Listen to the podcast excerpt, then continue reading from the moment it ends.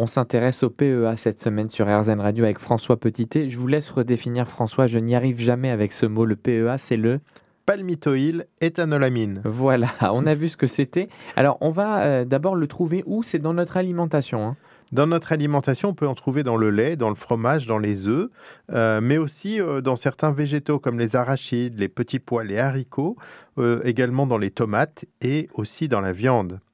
Mais attention, la quantité que l'on absorbe ne va pas se retrouver véritablement dans notre organisme de manière importante. Sa biodisponibilité est faible, c'est-à-dire que du fait de sa liposolubilité, sa solubilité dans l'huile, il va être peu absorbé dans notre intestin, qui est un milieu où il y a majoritairement de l'eau. Et en plus, son métabolisme est rapide, c'est-à-dire que sa durée de vie est très faible. Donc, il va être éliminé euh, très rapidement de notre organisme. Mais heureusement, nous savons le fabriquer nous-mêmes à la demande à partir de la membrane de nos cellules. Le PEA a, été un médicament dans les années 70. En Italie et en Espagne, on le commercialisait pour les douleurs inflammatoires. Aujourd'hui, on va plus le trouver comme complément alimentaire et on a maintenant une formule spéciale qui va rendre son absorption et sa disponibilité pour l'organisme plus importante. On appelle ça une forme orodispersible, c'est-à-dire que ça lui garantit une certaine solubilité euh, dans l'eau et donc une meilleure absorption dans notre organisme. Alors concrètement, comment ça marche? Eh bien, euh, le PEA a plusieurs mécanismes d'action, au moins trois différents. Le premier mécanisme, c'est qu'il se fixe sur des récepteurs qu'on appelle les récepteurs PPAR, qui sont des récepteurs présents au niveau du noyau des cellules.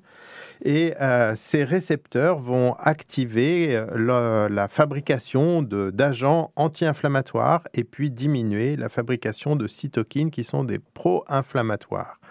Euh, il y a un deuxième mécanisme euh, intéressant, euh, c'est qu'ils vont moduler la production de substances qu'on appelle des endocannabinoïdes.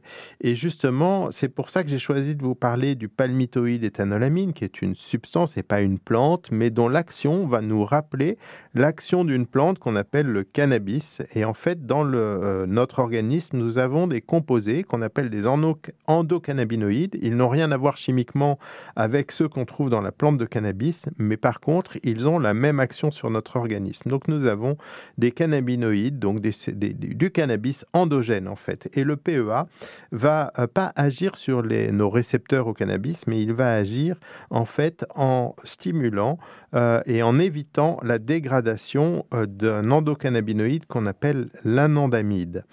Euh, et puis enfin, il y a un troisième mécanisme d'action euh, pour euh, le PEA. Il va permettre de mettre au repos des cellules que nous appelons les mastocytes. Et ces mastocytes sont des cellules très importantes pour les réactions allergiques et inflammatoires. Donc en fait, vous voyez, du fait de son triple mécanisme d'action et euh, du fait de son mécanisme d'action notamment sur notre système endocannabinoïde, le PEA a des actions assez similaires à une substance qui est très célèbre aujourd'hui, qui s'appelle le CBD, cannabidiol, qui est un dérivé que l'on trouve dans la plante de cannabis. Donc le PEA, c'est aussi une alternative à la prise de cannabidiol. On peut le trouver euh, où? En dehors de l'alimentation, François? Eh bien, la meilleure source, ça va être d'acheter des compléments alimentaires parce qu'ils vont être formulés exprès pour ça. En général, classiquement, on prend une dose de 400 mg euh, par jour.